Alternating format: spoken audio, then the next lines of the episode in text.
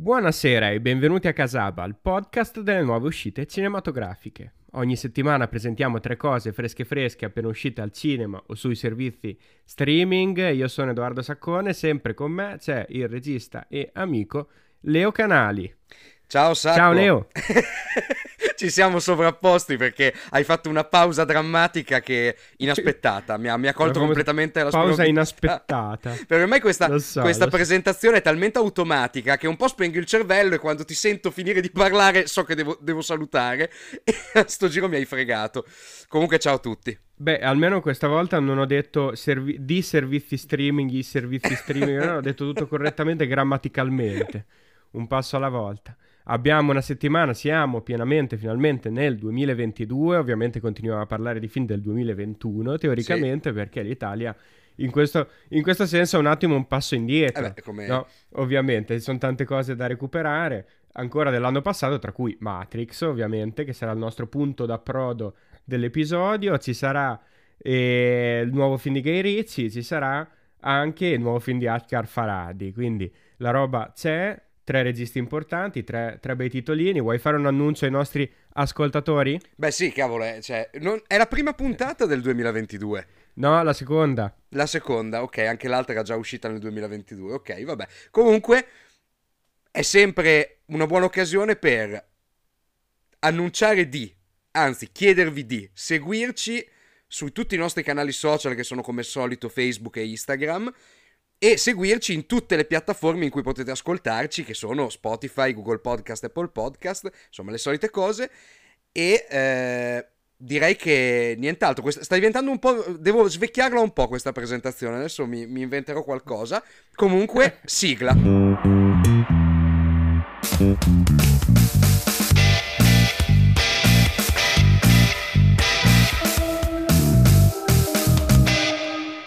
Primo film di cui parliamo è Wrath of Man, si trova sul catalogo Amazon Prime, è l'ultimo film diretto da Gay Ritchie che già l'anno scorso, sempre nel 2021, aveva presentato un altro film eh, che era The Gentleman. Questo è il suo lavoro successivo, che vediamo un attimo come si discosta da quella che è la sua cifra stilistica classica. Allora, prima di tutto abbiamo il nostro protagonista che è Jason Statham, il suo personaggio si chiama H, H in lingua originale, è questo tipozzo un po' eh, misterioso che inizia a lavorare in una ditta di camion blindati, famosi camion per i trasporti di materiale di valore, di soldi, di lingotti d'oro, eccetera, eccetera. E mm, lui ogni settimana sposta centinaia di milioni di dollari in giro per Los Angeles per conto di questa compagnia. Ad un certo punto, però, c'è un tentativo di rapina. Come potevamo immaginarci, dei Mm. criminali non meglio identificati cercano di rapinare il suo furgoncino. Cosa Guarda, non dire? mi ero Cosa immaginato che Guy Ritchie impazzito avesse girato un film alla Patterson con Jason No. Statham che porta in giro lingotti tutto il tempo, ma in realtà non succede nulla. No, infatti- non me lo immaginavo così. Dopo dieci minuti già siamo al centro dell'azione. Cosa fa il nostro H? Lascia completamente esterrefatti i suoi compagni di, di camion perché ha delle doti straordinarie. Quali sono queste doti straordinarie? Picchiare la gente. Ammazzarli con la pistola, picchiarli, fargli molto male. E i suoi compagni, incuriositi, si chiedono chi sia questo misterioso H, da dove venga e eh, perché abbia scelto di fare quel lavoro. Scopriranno molto presto che l'obiettivo di H è quello di cercare vendetta. Mm? Senza aggiungere altro, parliamo di, di questo film, che è un classico, se non classicissimo, film d'azione, action, lontano da quello che è il classico panorama di Guy Ritchie, e per classico si intende quelli che sono i suoi primi 3 barra 4 barra 5 film, che erano dei noir un po' pulp sull'onda del cinema pulp americano alla Tarantino, per semplificare, e che lui aveva ripreso dopo alcuni interventi eh, pienamente hollywoodiani come Aladdin, eh, come King Arthur, come Sherlock Holmes, aveva ripreso nel suo penultimo film appunto The Gentleman. Cosa vuoi dire? Non è King Arthur, è Arthur. Perché King Arthur. Arthur è quello di Fuqua con Clive Owen. Arthur. Arthur, eh, sì, c'è un po' di spada. confusione. Esatto. Vabbè, le- le- uno dei 16 adattamenti di Rare 2 che hanno fatto negli ultimi 5 anni. Il potere della spada è quello diretto da Joe D'Amato, vero? Gio D'Amato, quello è un altro ancora, magari. Comunque, in ogni caso, se recentemente era tornata a quelle che erano le sue atmosfere classiche, qui invece si discosta dai suoi lavori più celebri e invece fa un film che è pienamente un film action. Ed è appunto un film action estremamente classico, perché abbiamo un eroe d'azione che è Statham, che eh, per la prima volta viene usato da lui in quello che è il ruolo per cui è diventato famoso, perché ricordiamo che Statham già in Lock and Stock aveva lavorato con Guy Ritchie nel primissimo film di Guy Ritchie. E- ed era lontano da quello che sarebbe diventata poi la sua figura di eroe hollywoodiano. E invece in questo caso ehm, di nuovo eh, hollywoodiano, di nuovo eroe, di nuovo totalmente riconoscibile, si può dire in qualche modo che il film sia più un film di Jason Statham piuttosto che un film di Guy Ritchie. Ora, il regista di suo però ci mette una certa abilità tecnica perché il film è decisamente ben diretto, sa fare qualche gioco di regia oltre a- alla classica ottima direzione dell'azione, per cui Ricci è abbastanza riconoscibile, con questi eh, movimenti fulminei della macchina da presa e questo susseguire de- de- de- dell'azione dei personaggi ehm, che con Sì, un una certo regia ritmo, pirotecnica, come al una- solito. con una certa tecnica molto riconoscibile molto sua.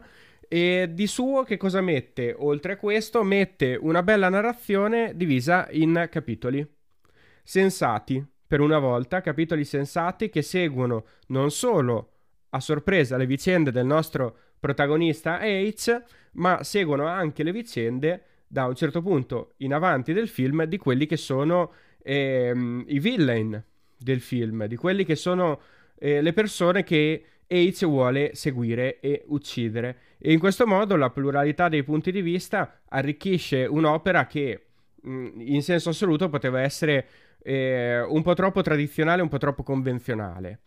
E invece ci sono quei tocchi giusti di regia e di narrazione che permettono al film di risultare anche narrativamente interessante. Oltre a questo c'è eh, in, un- in un'epoca di eh, metacinema assoluto, parleremo del metacinema in Matrix dopo, Beh, per forza di cose, decisamente ci siamo ancora parleremo. confrontati su, su Matrix eh, Decisamente ne Resurrection, parleremo. ma eh, insomma è evidente il lavoro che c'è in quel film sul meta.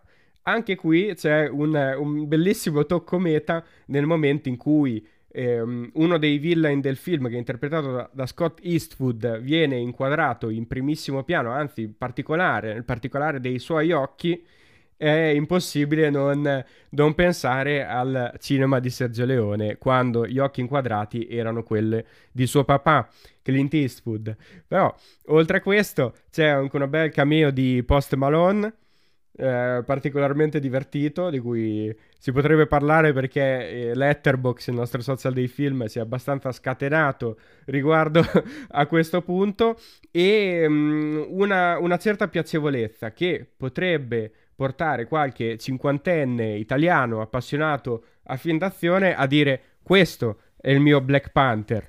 Esattamente con quella che era stata un po' la, Con- la tagline il babbo, involontaria il babbo, esatto. con il babbo con il figlio Eh, della serie. Esatto, che cazzo questo- ti guardi? Questo è il mio Black Panther, il babbo con il figlio che aveva commentato eh, Nobody, il film d'azione che è uscito l'anno scorso, ehm, maschio bianco etero. Ecco, qui siamo di fronte a un altro grande film action maschio bianco etero al 100%. Sicuramente è un film che non rispecchia i gusti di buona parte del pubblico contemporaneo, invece devo dire eh, abbastanza sorpresa rispecchia i miei gusti di eh, ragazzino che a 10-15 anni adorava guardare i film action di Schwarzenegger e Sylvester Stallone. Non sono mai riuscito a vedere Jason Statham come un degno successore di Stallone e di Van Damme e di eh, Schwarzenegger. Eh, lo vedo ora per la prima Lo volta. sai perché secondo me? Facciamo un po' di esegesi e filologica di Jason Statham. Lo sai perché secondo me non ci vedi quella tempra? Ma perché Statham si è da subito imposto come eroe d'azione cazzone. Cioè, lo è diventato dopo più serioso. Cioè, adesso vuoi anche con la maturità proprio di età. È diventato uno che fa dei ruoli già un po' più costruiti. Ma lui inizialmente faceva Crank. Cioè, lui è diventato famoso per un film veramente stupidissimo, becero da morire. Transporter. E invece. Transporter. Okay. Cioè, invece, i tuoi eroi d'azione, quelli che hai citato prima, sono veramente degli eroi d'azione tutto d'un pezzo. Partivano e ne erano già seriosissimi. Avevano anche, credo, un'autopercezione divistica molto meno improvvisata. Cioè, era tutto molto più. Costru- si credevano degli attori. Facevano dei film di cassetta, ma si sentivano degli interpreti. Cioè, Stallone è, è diventato uno degli uomini. Ha fatto film, ha scritto sceneggiature. Insomma, un personaggio a tutto tondo. Schwarzenegger già un po' meno, però comunque aveva una, una, presenza come attore, vuoi anche per i registi con cui collaborava, perché comunque hanno fatto i film con i migliori registi che c'erano in giro in quegli anni, che facevano più o meno action o comunque film di genere. Statham ha lavorato con dei cazzoni, si è imposto come eroe cazzone, ed è per quello che non riesce a ritrovarci per me quella tempra che dici. C'è anche da considerare che ha giocato sempre molto sul suo essere inglese perché le prime esatto, produzioni sono anche, inglesi, anche. alcune anche piuttosto seriose o più seriose rispetto alla media e poi a un certo punto è diventato più un classico eroe d'azione però portandosi dietro quelli che sono i connotati del, del suo primo cinema e, e, del suo, e, del suo, paese ecco cosa che ritorna molto esatto. anche nel, negli ultimi capitoli di Fast and Furious in cui Statham interpreta il, eh, il cattivo, l'antagonista del film, che è un antagonista assolutamente eh, elegante, e, inglese e raffinato, e in opposizione, per esempio in Hobbs Show, a invece al becerone americano eh, muscoloso e muscolare interpretato da The Rock. Ecco, in questa esatto. opposizione si vede molto il confronto tra qualcuno che ha costruito la sua immagine un po' più simula- similare ai classici divi del cinema action come eh, Dwayne Johnson e qualcuno che invece in qualche modo forse ci si è trovato no? a, a, a, a, interpretare questi ruoli. Comunque, il film Wrath of Man, c'è poco da dire, è un film ehm, ben inscatolato, in, inscatolato perché è in scatole cinesi, letteralmente. È un cinema ben diretto, è un film che consiglio a tutti gli appassionati dell'action di vedere assolutamente e di godersi come un puro fenomeno di intrattenimento, cosa che in effetti è, dispiace un po' di trovare il film nel catalogo Amazon Prime direttamente perché sicuramente meritava un passaggio cinematografico. Sala, e sì. nel film c'è anche una, una bella apparizione di Josh Arnett che, che, interpreta un personaggio che si chiama eh, Sweat Boy Dave, sweat come sudato e infatti insomma non è proprio troppo eh, diciamo fisicamente in forze. Ultimamente Josh Arnett c'è McCoy l'interprete di ehm, ehm, de- della serie Netflix eh, Mindhunter, il coprotagonista della serie Netflix, che anche lui fa un bel ruolo. C'è un bel cast, Jeffrey Donovan, un, forse il ruolo più interessante cinematografico che ha fatto. Ma è lui stesso che ritroviamo anche in Matrix Resurrection? Eh, chi? Quello di Mindhunter. No, è l'altro. Jonathan Groff. È l'altro. Ah, quindi abbiamo, abbiamo spalmato i due protagonisti di Mindhunter in due film. Assolutamente. Che meraviglia. Vedi Casaba cosa porta E cosa porta Mindhunter in realtà? Perché ha tirato eh, fuori sì, una coppia di caratteristiche niente male che possono essere usate Madonna. al cinema in maniera interessante. Tra l'altro Jonathan Groff, lo diremo, in, in Matrix Resurrection ha un, un ruolo con un certo peso specifico, no? Beh, direi, sì. E da Wrath of Man questo è tutto. Andiamo avanti perché Leo invece ha visto per noi un film che io ancora non sono riuscito a recuperare purtroppo, ma lo farò a brevissimo. Si tratta di Eiro, titolo italiano Un eroe, l'ultimo film di Ashkar Faradi. Allora, noi ormai siamo eh, non ossessionati, ma ossessionanti riguardo Ashgar Faradi, perché abbiamo fatto la nostra presentazione live qualche settimana fa riguardo a lui, poi abbiamo parlato con Nega, giornale di cultura iraniana, riguardo anche al regista. E ora eh, ovviamente Leo si trova a dover raccontarci il suo ultimo film, che è al cinema in questo momento. Quindi, sì, esatto. attenzione, so già che a Leo il film è piaciuto molto, quindi ve lo consiglierà, fate, fate un salto ai cinema d'essè che meritano insomma supporto anche perché non, non, non danno supporto, non, non, richiedono supporto a gratis, ma regalano spesso delle visioni interessanti. Molto interessanti in questo caso, perché non solo è un film che consiglio di andare assolutamente a recuperare, ma cioè, è sicuramente uno dei film più importanti dell'anno passato. Era un film che io attendevo moltissimo, perché già da Cannes premio speciale alla giuria ex equo con scompartimento numero 6 che abbiamo Vero. recensito qualche puntata fa si era detto che era comunque l'ennesimo grande film di Faradi. Cioè, purtroppo con Faradi non hai dei saliscendi, è l'ennesimo grande film. Perché questo regista ha mantenuto, parlavamo di tempra prima nei, nei nostri attoroni d'azione muscolari americani o inglesi, beh, come regista Faradi ha mantenuto una tempra costante nell'arco di più di 15 anni con almeno un film ogni 4 anni, ha fatto una cosa i, i, quasi incredibile perché davvero non, non, scade mai. E di che cosa parla quest'ultimo film, Un eroe? Parla della storia di Laraim che è in galera perché ha contratto un debito che non è Scusa, riuscito a, Pab- ad onorare. Pablo Larrain? Il regista? sì, Pablo Larrain è in debito con i produttori hollywoodiani, ah, perché se no non gli farebbero fare dei film così brutti come, come Spencer. Spencer. Ma ci arriveremo quando uscirà. E... Comunque, Raim eh, non, ha, eh, non, è riuscito a eh, onorare un debito che ha contratto con, un, con, il cognato e quindi è stato chiuso in galera perché il cognato dice giustamente finché questo non mi ridà tutti i soldi io lo tengo lì dentro, cioè non, non firmo per farlo uscire. Che cosa succede però? Una volta ottenuto finalmente due giorni di permesso per andare a ritrovare la famiglia della sorella e una donna con cui si frequenta illecitamente, perché in teoria sarebbe ancora legato alla precedente moglie, che era appunto la figlia del, del, suo, del suo, di quello che gli ha prestato i soldi. Eh, esce in questi due giorni e in questi due giorni succede un fatto che ha del miracoloso. Perché Raim trova una borsa, o meglio, Raim trova una borsa, forse non l'ha trovata lui, qui iniziano subito i dubbi, ma comunque si trova nelle mani una borsa contenente dei lingotti d'oro con un valore molto alto, che quasi onorerebbero quasi la metà del debito che lui ha con il, suo, con il cognato. Ma ha rapinato, Ma... ha rapinato il... no?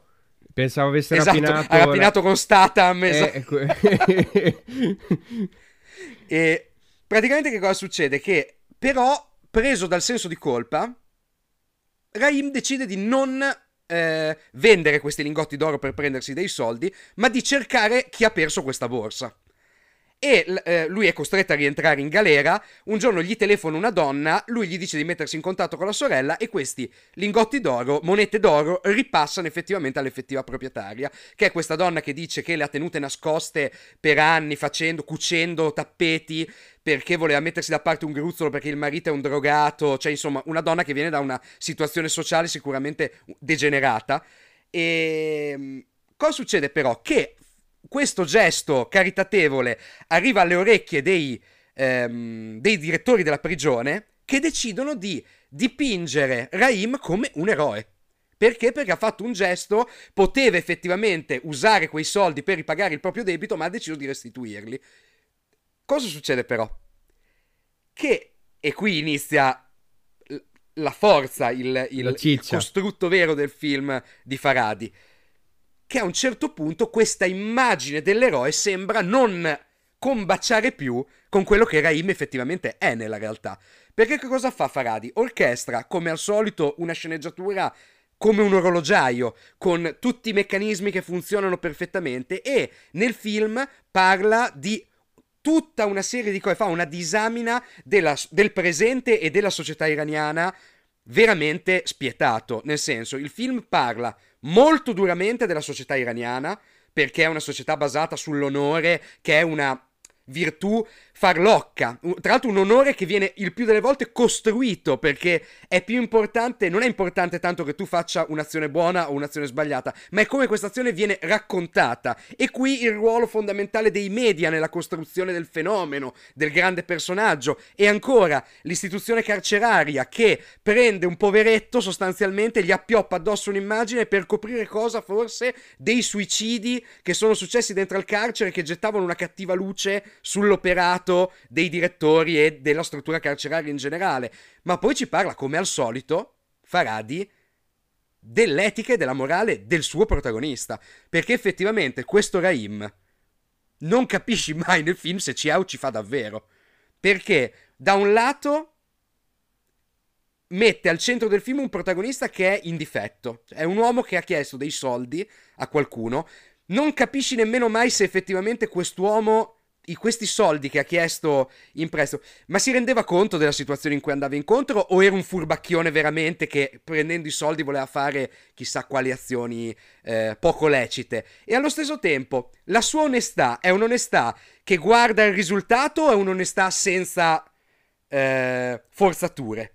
Un'onestà fine a se stessa, oppure ha un fine ulteriore. E poi, soprattutto, ma sto qua è un bugiardo, perché effettivamente nel film dice parecchie bugie. E tu lo sai. Però infarcisce sempre le sue bugie con quel pizzico di verità che le rende più credibili. Beh, intanto mi viene in mente, eh, mi viene in mente che questa caratteristica, ormai ne avevamo parlato dal vivo, ma mai nel nostro podcast ufficialmente, questa caratteristica esatto. del, del, descrivere i personaggi nei propri film come così eh, duplici, come così contraddittori, in modo da mettere in difficoltà lo spettatore che in qualche modo perde gli appigli che ha eh, storicamente nel cinema quando si avvicina al protagonista di un film è una sua caratteristica ormai eh, risaputa e mi pare che qui ancora più che nel passato abbia lavorato su questo aspetto, cioè abbia reso questo centrale, giusto? Sì, sì, lo è, lo è totalmente. Tra l'altro mi viene da dire che è il film più iraniano di Faradi da tanto tempo, perché comunque, eh, ad esempio, Il cliente, l'ultimo film che aveva girato in, in Iran, era comunque su una tematica che tocca tantissimo anche noi, cioè questa cosa dello stupro, eh, la violenza sulle donne, è una cosa, era un tema caldo, era un tema caldo allora come lo è oggi, cliente... ed è qualcosa in cui tutti quanti ci possiamo riconoscere. Il cliente eh, era assolutamente qui... vicino al cinema ai gusti occidentali, non a caso si parlava certo. di una pièce teatrale occidentale, no? il cliente anche di un commesso viaggiatore per tracciare i suoi parallelismi. E sì, e qui invece il, la, il, la, tematica centrale è una tematica dell'onore che ha molto molto a che fare con la società iraniana e poco alla nostra. Cioè, sembra veramente. Hai presente quando dicevamo in live eh, durante lo show, ma lo ripeto qui perché effettivamente non l'abbiamo mai approfondito, come hai esatto. detto tu in, in, una puntata.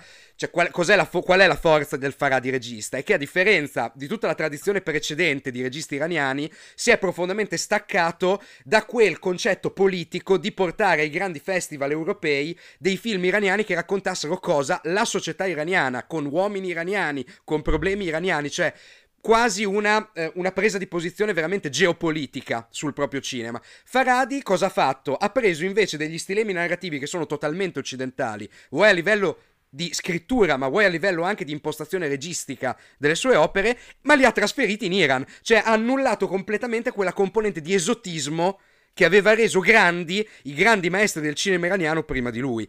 E in questo ha fatto la sua fortuna ha fatto comple- e tra l'altro ha cambiato il corso delle cose perché poi i film iraniani che ci sono arrivati dopo Faradi e dopo il successo di una separazione che si vince l'Orso d'Oro e poi vince pure l'Oscar ha, sono diversi, sono più dei thriller, quasi dei gialli, cioè ha veramente imposto una nuova linea, una nuov- un nuovo stile all'interno una, della cultura cinematografica di un paese.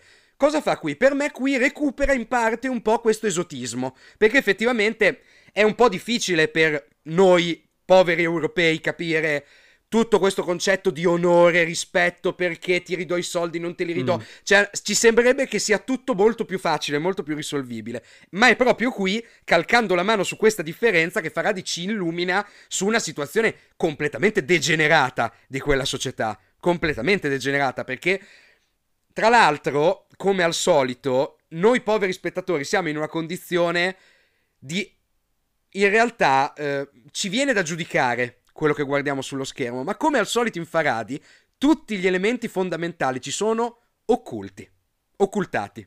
Perché, ad esempio, non vediamo mai, non abbiamo mai chiara la dinamica di questo scambio di soldi avvenuta ancora prima che Rain finisse in carcere. Non ce l'abbiamo mai chiara. Non capisce che cosa gli servivano, non capisci perché li ha chiesti a lui, non si capisce bene.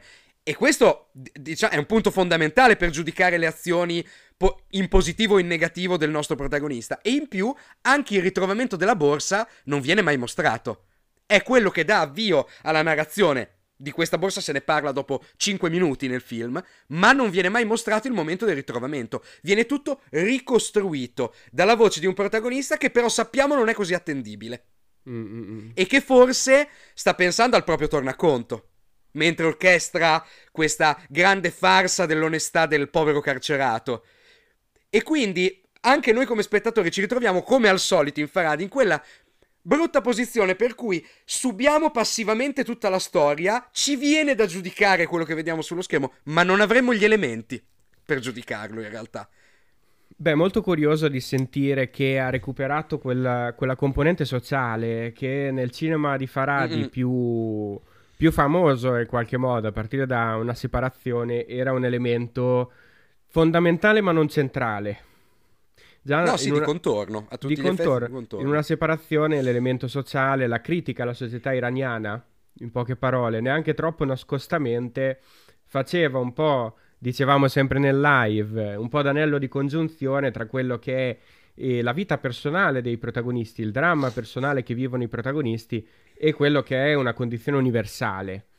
Poi eh, esatto. questi, cioè, elemento... il discorso era noi siamo simili a loro. Esatto. Cioè, c'era un discorso di somiglianza poi si era alleggerito, per esempio, nella, nel, nel, contesto europeo, quando Faradi è venuto in Europa a girare il film spagnolo, tutti lo sanno. Poi sì, è tornato parzialmente nel cliente, ma non così forte forse. Nel cliente Mai c'erano degli forte. accenni al contesto sociale. Qui invece mi pare di capire siamo, siamo eh, a, tornati a qualcosa di evidentemente critico nei confronti della società sì. iraniana, no? E che è sicuramente no, no, è... Qual- qualcosa per cui è, è, interessante vedere il film perché il cinema di Fanadi è più completo con questo elemento. Sono convinto che sia più completo, che sia veramente suo, il, una sua necessità raccontare questa tipologia di storie. D'altra parte avevo letto in un articolo di giornale questo titolo che ti chiedo di spiegarmi se ha senso o non ha senso perché apparentemente non aveva nessun senso,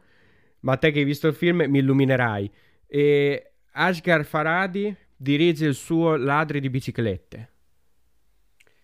Non l'ho capito molto. È, è, è, anche sulla locandina. Cioè, l'hanno messo ah, nella locandina, ecco. ma non, ha, non, l'ho capito molto. Cioè, ma è un, come, è un, po come, capito, sono quei titoli che mettono, è un po' come quando a tre manifesti a Ebbing avevano scritto il film che i Cohen hanno sempre voluto fare. Ma perché? Ma non è vero. perché non l'hanno dicendo? fatto allora? Cioè, esa- esatto, cioè, tra l'altro, come se parlassi di due poveretti. Ah, l'hanno sempre voluto fare, però non ci sono riusciti. I Cohen, cioè, dai, su avanti. e... No, più, te- più, che altro la cosa che mi, mi interessa sottolineare, sempre sul discorso del, di questo recupero dell'esotismo, almeno agli occhi de- del pubblico occidentale, è che credo che sia anche il primo film di Faradi non ambientato a Teheran. Ah. Perché a me non sembra, cioè la città che racconta sembra più una città di provincia. Ma perché è ambientato a Napoli o a Roma. Esatto. È a Roma, come ladri di biciclette, per quello, no? Esatto, esatto.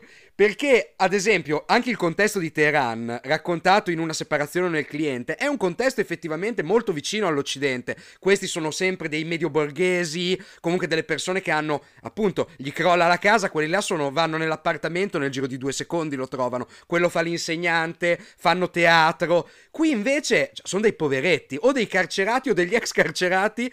Poi c'è il, il, il, il il cognato a cui ha chiesto i soldi ha una copisteria. Quindi è ambientato a Bologna, forse, è ambientato nella Bolognina probabilmente. E, Nella Bologna e universitaria. Poi c'è il, il, suo, il compagno della so- la sorella è sempre in casa a cucinare, il compagno della sorella fa, lo, fa l'archeologo a scavare, cioè, più, non si capisce nemmeno se sia un vero archeologo, probabilmente un operaio che scava nelle tombe, la tomba di Cersei in questa scena iniziale mozzafiato del film dove lui lo va... Tra l'altro c'è, c'è credo anche, tra l'altro, il primo elemento fortemente metaforico del film che ehm, praticamente la prima scena è Raim che è uscito di, di, galera va a incontrare appunto il compagno della sorella mentre in questo enorme cantiere dove stanno appunto tirando fuori la tomba di Serse. E fa questa scalinata lunghissima su cui compare il titolo del film tra l'altro un eroe sale, sale, sale, sale, arrivi in cima e il, il eh, compagno della sorella gli dice, oh ma sei uscito, oh, grande, ma perché sei venuto qua su? Riscendiamo, ma come dobbiamo riscendere eh. subito? E riscende. È un elemento metaforico eh, molto certo. forte perché il film intero è una scalata inutile. è quasi una scalata inutile. E questo è, è cioè, capito? Stiamo parlando di un regista che lavora su questi livelli, il piano delle immagini, il piano della storia, perché non c'è solo la storia.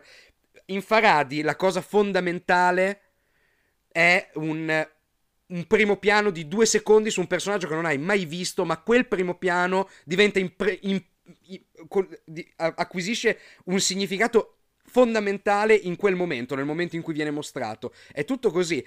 E per me il recupero dell'esotismo si lega a doppio filo nel racconto di una società iraniana alla fine che pa- paiono gli anni 70, gli anni 70, gli anni 80, cioè se non avessero i tablet ogni tanto che compaiono, potrebbe tranquillamente essere un film ambientato 50 anni fa. C'è, una, c'è un certo tipo di racconto di una retratezza sociale e culturale che mancava molto nei film precedenti di questo regista. Vorrei indagare su questa cosa che non sia girata a Teheran. A me non sembra una grande città quella. D'altra parte, invece, assolutamente contemporaneo e anche mm, intelligentemente contemporaneo e universale c'è la tematica dei media che possono eh e sì, continuamente eh sì. Eh, stravolgono quello che è il, il, senso di una storia, no? Il senso di un racconto, no, no, sì. una narrazione. E, sì, insomma, da, un la- qui... da un lato eh. compromettono qualunque tipo di racconto perché anche il racconto che tu non fai davanti a una telecamera diventa sempre un racconto costruito. Sembra sempre non che ti racconto la verità, ma ti racconto un buon racconto della verità. E che quindi è già una manipolazione. Ma certamente nel film è molto importante tutte le volte che un soggetto viene piazzato di fronte a un oggetto che ti riprende. Tra l'altro, altra cosa interessante, e quindi io so già che riascoltandomi, e non riascolterò questa puntata, mi sarò dimenticato di dire tante di quelle cose, perché è un film veramente densissimo, densissimo. Io già mi sto pentendo, cioè, già mi sto pentendo di come ho argomentato questo discorso, ma perché veramente non sai da dove partire, è un film ricchissimo. Ma ad esempio, è molto importante nel film tutte le volte che qualcuno viene piazzato davanti a un obiettivo e viene ripreso, ma Faradi non fa mai vedere questi filmati. Tranne in un caso fondamentale, ma guarda caso quel caso fondamentale è la ripresa di una telecamera di sorveglianza. Ah. Cioè è una ripresa che non oggettiva. ha un soggetto dietro, mm-hmm. esatto. È una visione oggettiva che anche in quel caso viene latentemente narrativizzata. Ma la cosa fondamentale è che non fa mai vedere i social, per dire, eppure sono importantissimi.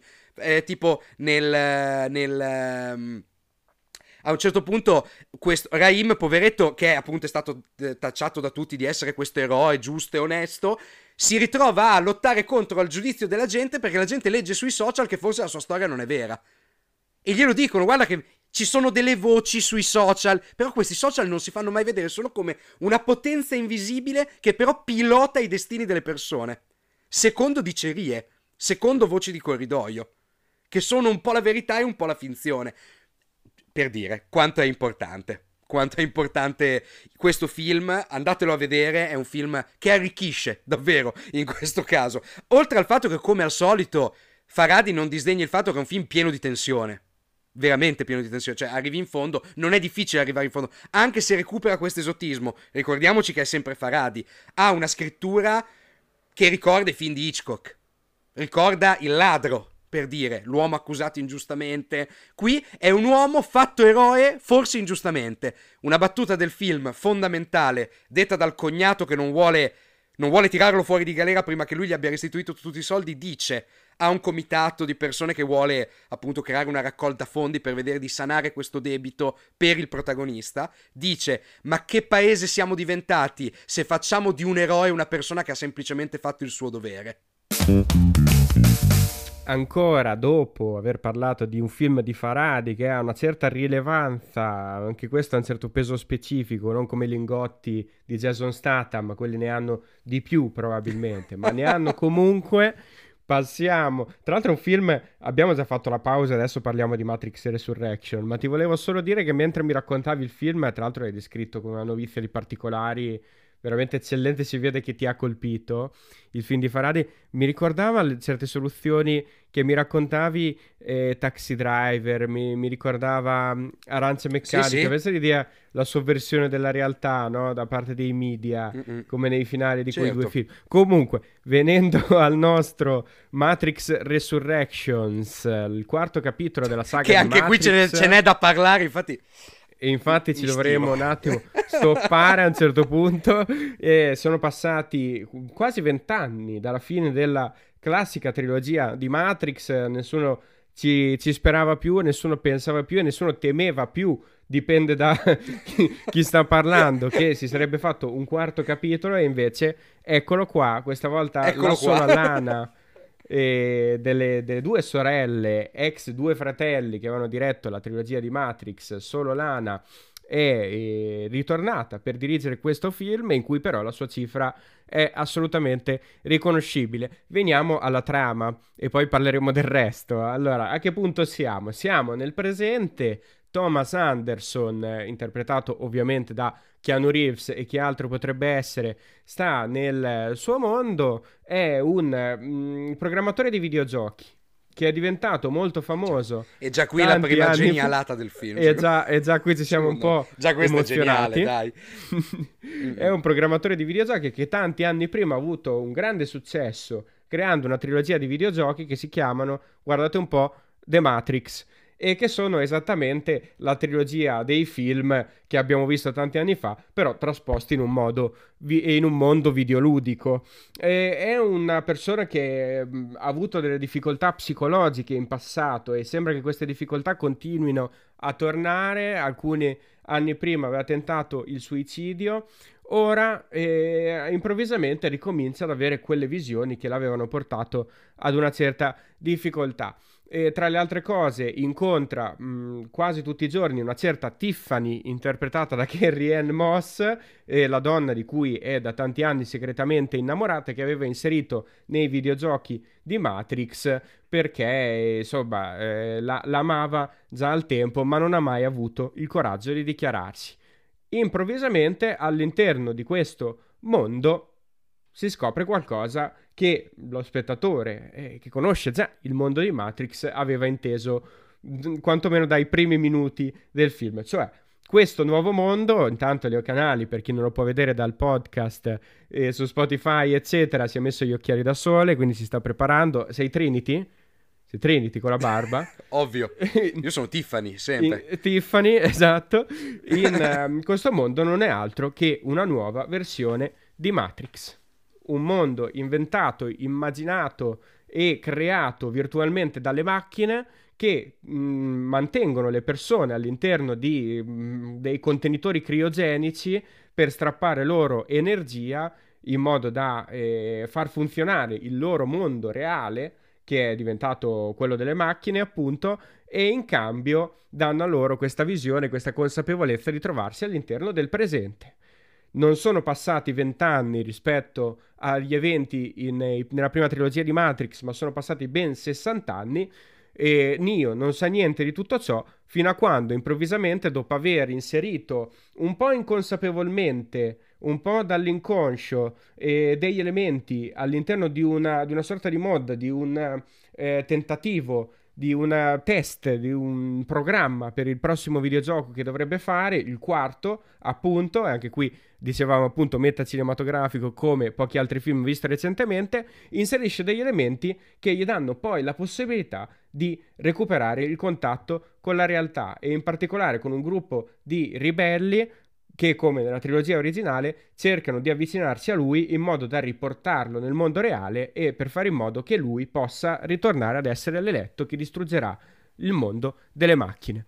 Ehm, ci sono tantissime altre cose volendo raccontare della trama, ma bravo. non lo faremo perché, perché per, i, per i Veramente è fan... stato un racconto Eh, ci ho provato, pieno. ci ho provato, ma è un film Eh, bravo, bravo. No, no, ci sei ab- riuscito. abbastanza complesso che mh, sicuramente evita certe ehm, complessizzazioni che erano evidenti nel secondo film della trilogia o nel terzo Sì, film sì. della trilogia ehm, che diventavano quasi mh, veramente impegnativi da comprendere quello, quello che era il materiale eh, filosofico, concettuale, ma anche narrativo che stava all'interno di questi film.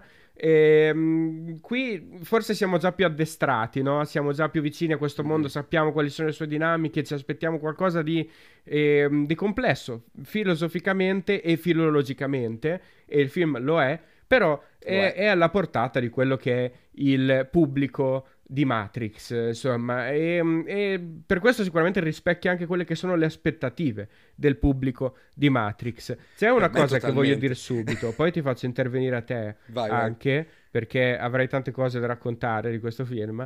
E, um, il film è, è evidente il lavoro che fa, e il lavoro che fa è molto intelligente. È un film che, come Matrix, raccontava certi aspetti della società di quegli anni e dell'immaginario di quegli anni, questo è un film che racconta certi aspetti della nostra società contemporanea e del nostro immaginario contemporaneo. Non è un caso che il lavoro sia così appunto metanarrativo, un vero testo metanarrativo, quantomeno nei, nei primi, nella prima metà del film. Nella seconda metà del film, adagiandosi su quelle che sono, eh, diciamo, delle narrazioni già costruite dalla trilogia precedente, in particolare dal primo film, si avvicina invece a un, un film d'azione e di fantascienza concettuale un po' più convenzionale, però eh, poco conta, secondo me, poco conta, perché mh, l'operazione in sé risulta riuscita, perché l'operazione non era solo quella di eh, portare un nuovo capitolo della saga di Matrix, ma aggiornarlo al tempo contemporaneo cosa di cui penso nessuno, quasi nessuno, ci aveva fatto caso, eh, quali potessero essere le potenzialità di un progetto del genere prima di vederlo al cinema. Te che cosa dici?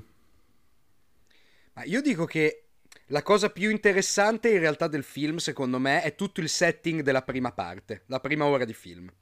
Perché tutti gli elementi che tu hai tirato in ballo, soprattutto questa metatestualità veramente molto esposta, cioè, esposta limpidamente, nel senso che ti dicono chiaramente che c'è un personaggio nel film che ha creato gli altri Matrix che tu hai visto, che adesso è lì dentro per creare il quarto che tu stai guardando. Quindi, cioè, insomma, più esposti di così. Questa metatestualità esplode primi, nella prima ora ed è a, a, a tutti gli effetti il setting del film. Il film inizia con la stessa scena d'inizio del primo Matrix, ma è rifatta è leggermente cambiata nei dettagli, ma la scena è la stessa identica. Ed è presente ecco, un, altro, un nuovo co- punto di vista. Ed è presente esatto, è come se ci fosse esatto un nuovo punto di vista, ma comunque c'è un gioco della ripetizione. E allora, e qui il discorso si fa molto ampio, nel senso che per me è abbastanza evidente che questo film, che a tutti gli effetti è un po' un pasticcio, come, come hanno fatto sempre loro negli ultimi, loro, le sorelle Wachowski negli ultimi anni, hanno fatto sempre un po' un pasticcio. Però è un pasticcio dove contenuti concettuali molto forti e molto ben espressi si mischiano a un po' di fuffa. Il problema è che nel frullato tra queste due cose è difficile distinguere le due parti. Ma qui è abbastanza evidente che per me il il punto di partenza, più che il punto di approdo del film, il punto di partenza è veramente molto chiaro e tra l'altro ben argomentato, nel senso, dobbiamo fare un Matrix 4. Oggi, oggi, al cinema di oggi, nel panorama mondiale di oggi, sarà un'operazione dichiaratamente inattuale. Al cinema non c'era nessuno a vederlo. In uno spettacolo di prima serata di un giorno di festa non c'era nessuno. Cinema mezzo vuoto. Perché è un film che non ha quasi niente da dire, non ha più pubblico oggi un film del genere. E qual è il punto? Che eh, accettare da subito questo gioco e dire, ok, allora per chi lo facciamo questo film? Lo facciamo per chi ha amato gli altri tre. E giochiamo metatestualmente non a creare un nuovo filone narrativo che sarebbe stata la cosa più stupida del mondo, anche perché Matrix è una trilogia chiusa. Si chiude, ha un finale, ha un finale molto bello, molto epico e molto risolutivo ma ri- che-, che riaprire sarebbe stata una cosa stupida. Piuttosto, creiamo veramente qualcosa che comprende in sé gli altri film, li rimodula completamente e li rigioca in quella che è a tutti gli effetti una ripetizione pedissequa del primo film. Questi hanno fatto un'operazione pop cioè, lei, Lana Wachowski ha fatto un'operazione pop a tutti gli effetti. È come una serigrafia warholiana. Ha cambiato il colore, ma è sempre la stessa cosa. E dico, oggi, in cui Hollywood non fa altro che questo, per qualunque tipo di prodotto, ci siamo cuccati, ragazzi, tre Spider-Man diversi in vent'anni. In vent'anni questi un altro Matrix non l'hanno fatto. In vent'anni noi ci siamo beccati dal 2000 ad oggi tre Spider-Man. Con tre, tri- due trilogie e, e, una, e un dittico. Questo Hollywood sta facendo, sta incassando milioni e milioni ripetendo l'uguale. E guarda le Wachowski cosa fanno? Prendono in giro proprio questo meccanismo innestando la trilogia di Matrix di questa metatestualità, che tra l'altro è molto più interesse- interessante, non tanto rigiocata verso lo spettatore, cioè dallo schermo verso in fuori, cioè quello che tu rivedi nel film, che è il gioco che fa la Marvel. Cioè, nella Marvel la metatestualità è tutta rigiocata sul fatto che lo spettatore è perfettamente consapevole di star vedendo una baracconata, che quelli sono supereroi, e quindi tutte le battute sono rivolte in fuori, cioè verso, verso di noi che ridiamo per i vari collegamenti, è tutto così, che giocano tanto con quello che si è, dim- si è, sedimentato dentro lo spettatore guardando il film. La cosa interessante di Matrix, proprio perché sa di non avere un pubblico potenziale così ampio, è che è molto più interessante non la metatestualità che butta verso il pubblico, ma quella che gioca interna ai personaggi, che veramente sono gestiti come se avessero un cuore, una vita, un'anima. E infatti, qual è il senso del film? Il fatto che ti devi ricordare, ti devi ricongiungere con il tuo passato, ma non tu spettatore, i personaggi del film. C'è una scena mi- mi- micidiale, bellissima, in cui il nuovo Morpheus, che tra l'altro si veste di una pacchianeria impressionante, sembra Spike Lee quando va in giro per festival, che si veste questi completi, se sembra un pagliaccio dei, dei, dei, dei fumetti, veramente, altro che. E che entrano in un cinema abbandonato dove questi hanno fatto la loro base operativa e Morpheus gli dice non è tutta una questione di location non è tutta una questione di contesto e nello schermo stanno proiettando quella scena del primo Matrix. Eh, eh, cioè, è un gioco metatestuale che, che sfonda lo schermo ed è, ed è chiaro che non riguarda noi, riguarda quei personaggi. Per me avere il coraggio oggi, nel panorama cinematografico attuale, di fare un'operazione così consapevolmente inattuale, così consapevolmente ombelicale e autistica, è la forza di Matrix. Detto ciò, tutta la seconda parte più action, come hai detto tu, soddisfa, ma non è granché. Tutto sommato, quella cosa lì è, è un po' invecchiata, effettivamente, con gli anni. È anche, è anche no? stranamente abbastanza confusa narrativamente. Sì, sono, esatto, un po'. Poi, famosi... poi, la risolve troppo in fretta, cioè si risolve sì, in due sì, secondi. Si, si, risolve, si risolve in maniera poco soddisfacente poi ci sono appunto i classici buchi di sceneggiatura che non, non sono motivati in una produzione del no. genere che è stata attenta a certi aspetti mh, ben più difficili da curare, ben più interessanti, ma anche ben più difficili da curare. E invece poi va a cadere in certi tranelli mh, in maniera abbastanza clamorosa, sicuramente. Sì, è vero. Ora, c'è, c'è da dire che quel gioco metatestuale invece ripaga assolutamente. E, ed è interessante come viene virato il discorso su un nuovo Matrix, un nuovo Matrix che a tutti gli effetti rappresenta una nuova contemporaneità. Matrix è un mondo esatto. immaginario che è il mondo che stiamo vivendo oggi, è il mondo del 2021, come il Matrix originale era il mondo del 2000. E se nella prima trilogia, in maniera molto più sotterranea, c'erano riferimenti a quelli che erano eh, un territorio, un, una politica, un ambiente contemporaneo all'epoca, Qui invece ci sono tanti riferimenti a quello che è il nostro mondo contemporaneo oggi. Sì, sì, noi siamo Matrix, come? Giustificato come? Giustificato col fatto che il nuovo architetto, a differenza del vecchio architetto, ha sviluppato un nuovo sistema per eh, costruire questo mondo e questo sistema si sviluppa ed esiste tutto grazie a eh, due elementi, il desiderio e la paura. E esatto. attraverso esatto. questi due elementi attraverso questa enorme finzione scenica che è Matrix, lui riesce a mantenere salda la, eh, il controllo di questo mondo. Al grido, tra l'altro, di eh, ma guarda, Neo, ma guarda Thomas, che le persone da questo mondo non se ne vogliono uscire. Anche se te esatto. gli dici la verità, le persone da questo mondo non vogliono uscire perché questo mondo è molto più comodo di così e a loro va bene e loro, per loro funziona benissimo questo mondo qui, per quanto possa fare schifo. Ora, ci sono, no, ovviamente in questo enormi riferimenti uh, al mondo del, del, social network, al concetto di controllo, a quello che è la, la verità prestabilita da qualcuno e non conoscibile e a, a, tutto quello che sono le grandi narrazioni contemporanee, ma in particolare le grandi fantasie di complotto contemporanee. Certo. E oltre a questo, che è la vera materia strutturale di questo film, il motivo e il modo in cui è stato creato questo nuovo Matrix, che è il nostro mondo, c'è eh, una serie di riferimenti metatestuali e non solo molto, molto divertenti oltre che molto interessanti. Mi viene mm-hmm. in mente, ne cito uno, il personaggio del eh, Merovingio che eh, parla solo sbraitando Bellissimo. di Netflix, Facebook e che è diventato un barbone.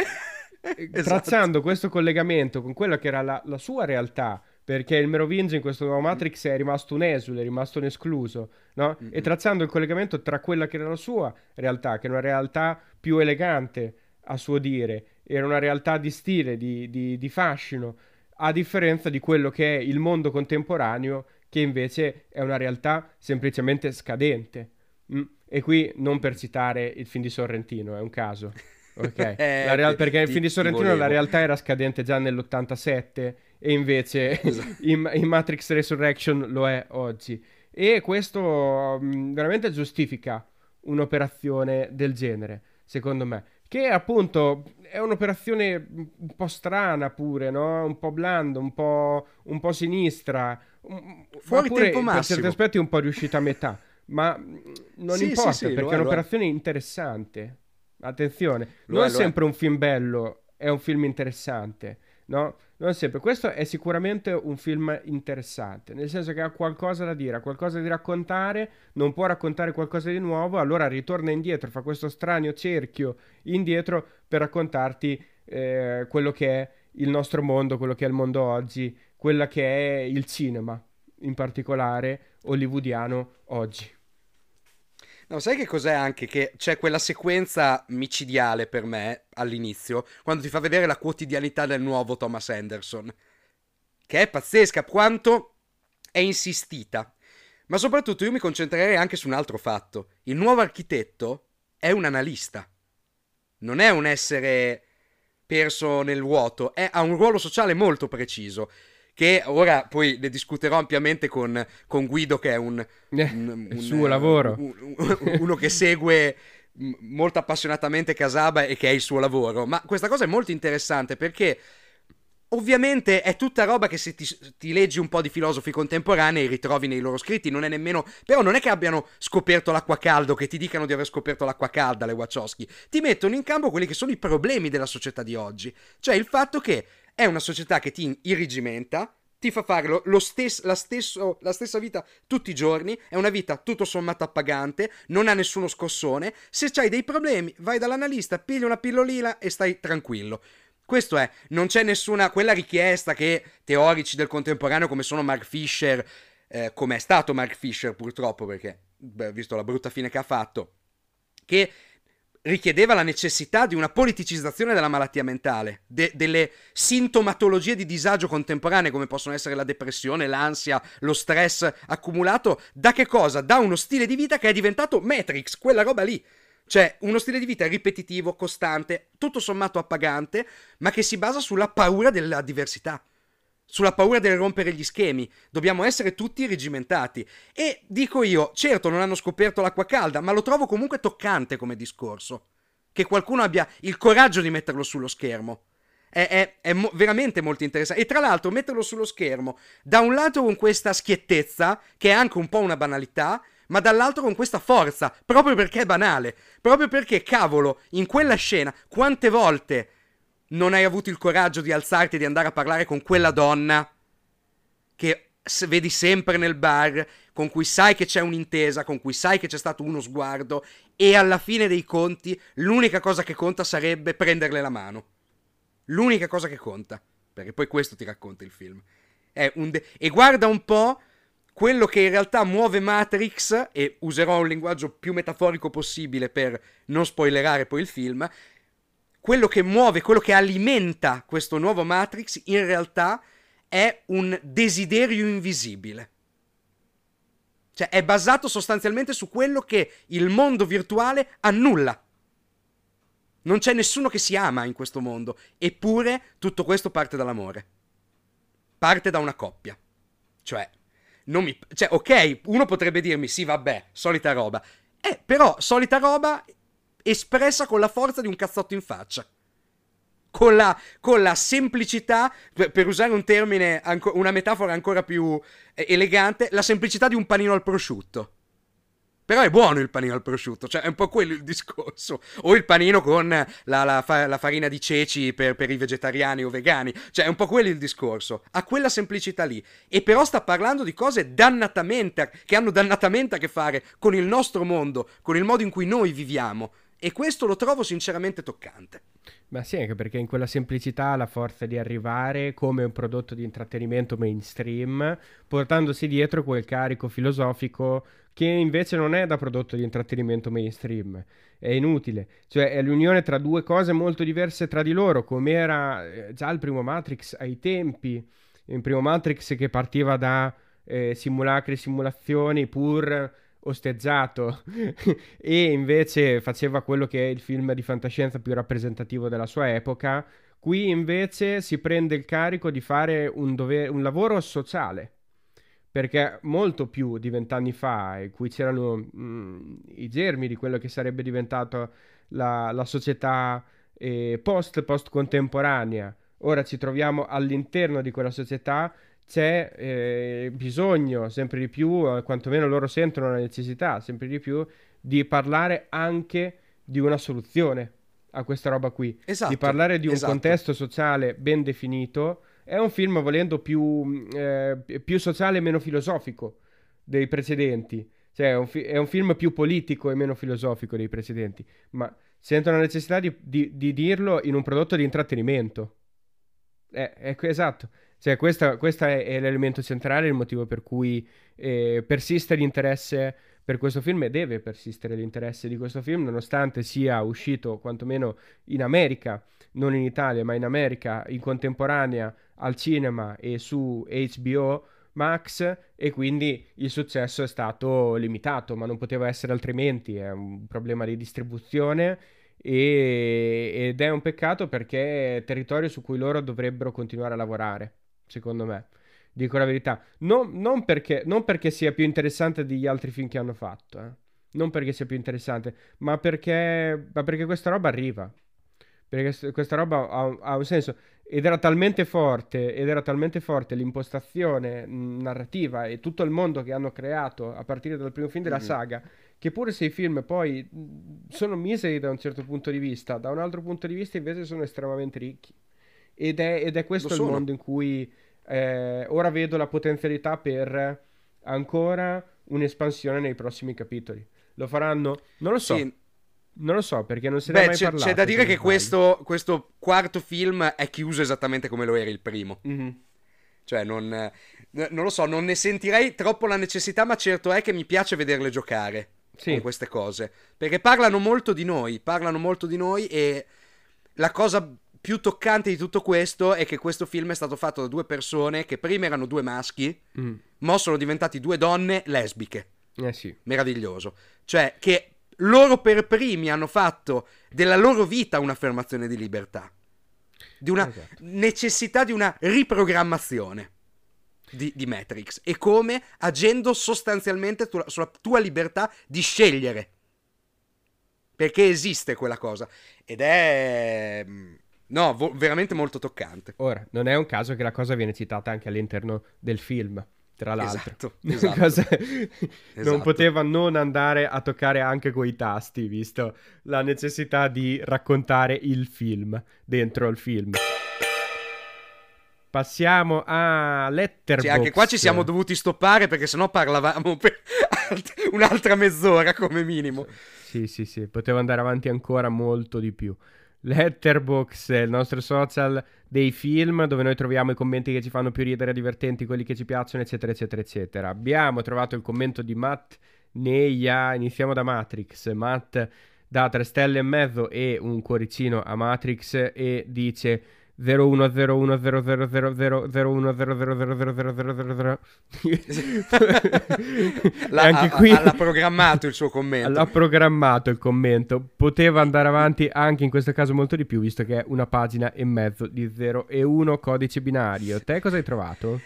Io ho trovato invece il commento di Jerome Morrow che dà una stella al film, quindi decisamente non è esaltato come noi, e scrive Ragazzi, ma che cazzo è successo al cinema? Vabbè, che... insomma, Co- comprensibile. Cioè, beh, un'esternazione comprensibile, perché è quello il disco, non parla tutti sta roba, è, è ovvio, No. è, è talmente inattuale, ma... Cioè, se Jerome Morrow si spara tutti i cazzo di film della Marvel tutti i santi giorni, ma cosa cazzo va a vedersi Matrix a fare, mi viene da dire, cioè, tanto non non è per te una roba del genere. Brian Tellerico, per quanto riguarda Wrath of Man, eh, da 5 stelle con il cuoricino, dice eh, Jason Statham che dice a Post Malone di succhiare il suo stesso pene. 10 stelle. Allora non sono 5, ma sono 10. Le ha moltiplicate. Te cosa hai trovato invece? invece di un eroe ho trovato un commento altrettanto, cioè abbastanza stupido come quello che abbiamo letto su Matrix. eh, Vero- vero uno- perché- vero, vero, anche perché non ci trovo la giustificazione. Leggilo Adam. Solmons 5 stelle al film, un cuore e dice questo è l'Uncut Gems di Faradi, Ecco. sublime. Ma cosa c'entra Uncut Gems? No, non era più facile dire non questo è c'entra nulla. Eh? questo è sublime. Sarebbe bastato. Sublime. Era sufficiente. Sì, siamo andati su commenti abbastanza stupidi questa volta. Devo dire veramente molto stupidi. Va bene così. Ora, la notizia della settimana. Siamo alle news, ovviamente. Rooney Mara sarà Audrey Hepburn per Luca Guadagnino. Perché Luca Guadagnino al momento aveva solo 16 pro- eh, Progetti. possibili film, progetti in ballo, tra cui il remake di Scarface, il sequel di Chiamami col tuo nome, Rag and Bone, un film americano di nuovo con Timothée Chalamet e ora c'è anche il biopic Che sembra che sia l'unico di questi Audrey progetti che Hepburn. sta girando a tutti gli Ma, eh, effetti. Probabilmente che lo lo sta è. girando. Probabilmente lo è, infatti già si parla di quest'anno per il sequel di Chiamami col tuo nome, poi vediamo in realtà, perché non è chiarissimo il timing eh, dell'uscita No, ma perché io credo che film. questo sia un accanimento giornalistico, cioè che Guadagnino ogni volta che si vocifera che fa qualcosa, "Ah, titoloni su tutti i giornali. È una... Ma questo Guadagnino era così anche quando non era Guadagnino, perché io mi ricordo già ai tempi di eh, Io sono l'amore. Ogni 3x2 sbucava che Guadagnino doveva fare sti progetti mega galattici in America. Il più roboante era l'adattamento di Body Art di Don DeLillo con Eh, come attori David Cronenberg e Isabelle Huppert. Cioè, roba- C'era già il cast, mai fatto, mai realizzato. Cioè, progetto arenatissimo. Ce Eh, l'hanno in tutto lì, questo lui realtà. c'ha anche tre documentari tipo in corso. Eh, Guadagnino. Beh, Così, cioè, per non farsi mancare niente. No, no, no, ce l'ha della voglia.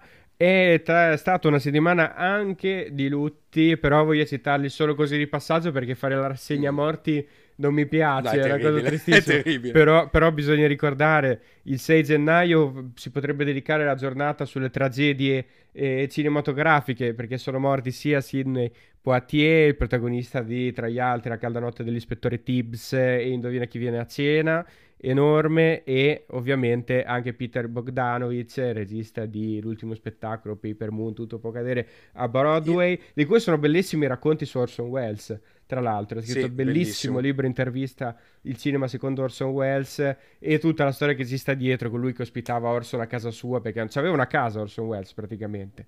No, Con no, no. Non ce Shepard, la moglie di, di Bogdanovich, che si lamentava, diceva "Devi- lo devi cacciare fuori di casa, questo è un invasore praticamente. Hanno girato insieme, tra l'altro, l'ultimo progetto eh, mai montato da Wells, che è The Other Side of the Wind, uscito su Netflix tre anni fa. Esatto. Bellissimo. Inutile dirlo. Io ti direi una cosa, facciamo una cosa, una dedica a Casaba che... Casaba emotivo, perché Bogdanovic è Bogdanovic. Io chiuderei la puntata stando in silenzio e pensando all'ultimo spettacolo.